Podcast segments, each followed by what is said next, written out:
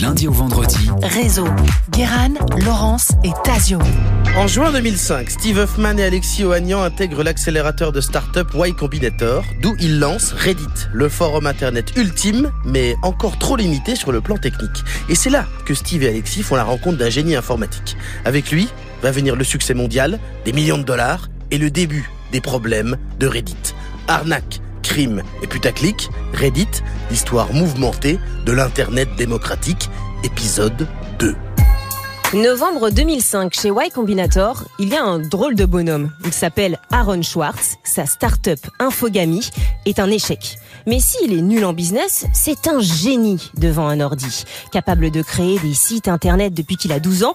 Et depuis ses 14 balais, il fait partie des codeurs qui ont inventé le flux RSS, la technologie qui permet de recevoir des notifs quand un article qui nous intéresse est publié sur Internet. C'est donc naturellement vers lui que se tournent Alexis et Steve pour venir travailler au développement de Reddit.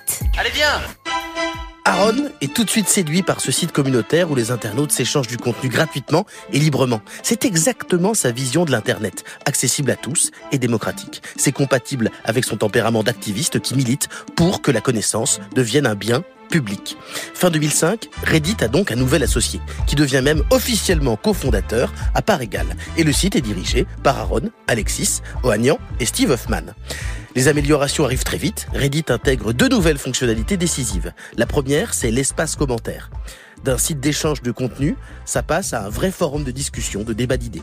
Et pour faire le tri dans les propos sur Reddit, il est possible de noter les profils. En gros, si on trouve qu'un utilisateur est pertinent, drôle, intéressant, on le note bien et mal si on pense le contraire, ce qui permet de voir si quelqu'un a la confiance de la communauté, une manière d'inciter les gens à publier des messages de qualité. Vers l'infini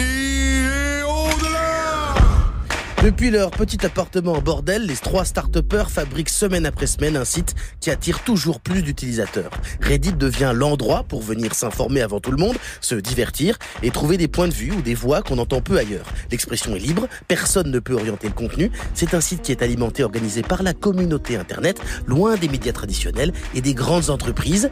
Mais elles ne tardent pas à pointer le bout de leur nez. Oh, oh ben, qui voit l'âge Ouh, qui voit l'âge À l'été 2006, après seulement un an d'existence, le groupe de presse Condé Nast les approche pour les racheter. On parle là de l'éditeur de Vogue, Vanity Fair, The New Yorker, GQ, un géant mondial de la presse papier qui cherche à investir le numérique. Ils viennent de racheter le site euh, high-tech Wired et pensent que Reddit serait parfait dans leur portfolio, puisque c'est une nouvelle forme de média social où on ne paie pas de journalistes puisque les utilisateurs produisent le contenu. Il sera aussi possible de partager des liens vers les sites internet du groupe Condé Nast. Et vu le nombre d'utilisateurs en pleine croissance, il va être possible de monétiser tout ça avec de la pub à l'avenir. Alors, Condé Nast fait une offre de rachat de Reddit, un deal qu'on estime entre 10 et 20 millions de dollars. Alexis, Steve et Aaron, qui ont à peine la vingtaine, ils sont un petit peu déroutés.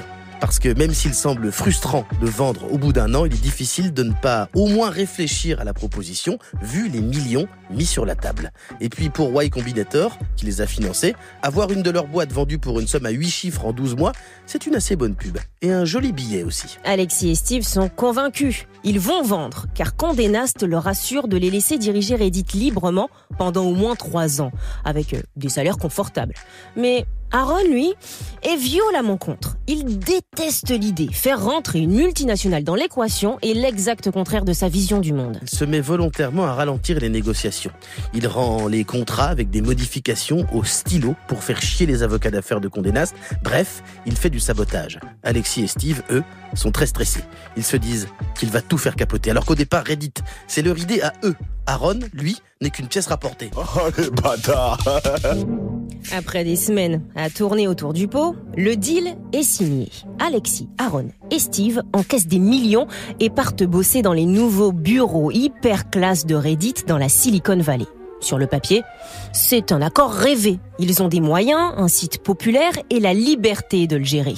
Mais évidemment, c'est là que tout va devenir compliqué. On est mal, on est mal, on est mal Une fois Reddit racheté, Aaron Schwartz va au bureau en traînant des pieds. Pour lui, c'est une défaite idéologique d'avoir vendu et il n'hésite pas à dire tout le mal qu'il pense de la situation sur son blog public. Alors en 2007, il quitte le navire, encaisse un gros chèque et va consacrer sa vie et sa fortune à l'activisme numérique pour la défense d'un Internet libre et pour que le savoir devienne accessible gratuitement pour tous en ligne. Il se rapproche des mouvements activistes type Anonymous et rentre en guerre contre l'État américain dès qu'une loi menace la liberté sur Internet, avant de mettre fin à ses jours, croulant sous les procès et les enquêtes fédérales sur ses activités. Aaron Schwartz reste une légende de la culture Internet, mais son nom n'apparaît plus nulle part dans l'histoire de Reddit. Pour en savoir plus sur son parcours, ça tombe bien car il existe un épisode sur lui dans une série qui s'appelle Arnaque, crime et putaclic. Ça fait plaisir. Pendant qu'Aaron devient un militant, Reddit devient un panier de crabes. Certes, en surface, tout semble aller pour le mieux. En 2008, le site attire 2 millions d'utilisateurs réguliers, 10 000 forums subreddit sont actifs et leur principal concurrent, un site nommé Dig, a tellement mis de pubs sur son site que les gens le quittent pour aller sur Reddit où les publicités sont plus rares et la modération est assurée par la communauté. Sauf que maintenant qu'ils font partie d'une multinationale, Reddit est un peu obligé de trouver des moyens pour gagner de l'argent. On intègre aussi de la pub et des options d'abonnement payant, mais ça ne suffit pas. La pression monte pour Steve Huffman et Alexis Oignan, contraints de prendre des décisions financières qu'ils n'aiment pas dans une boîte qu'ils ont fondée, mais qui n'est plus vraiment la leur. La tension monte entre les deux fondateurs qui claquent la porte après leur contrat de trois ans.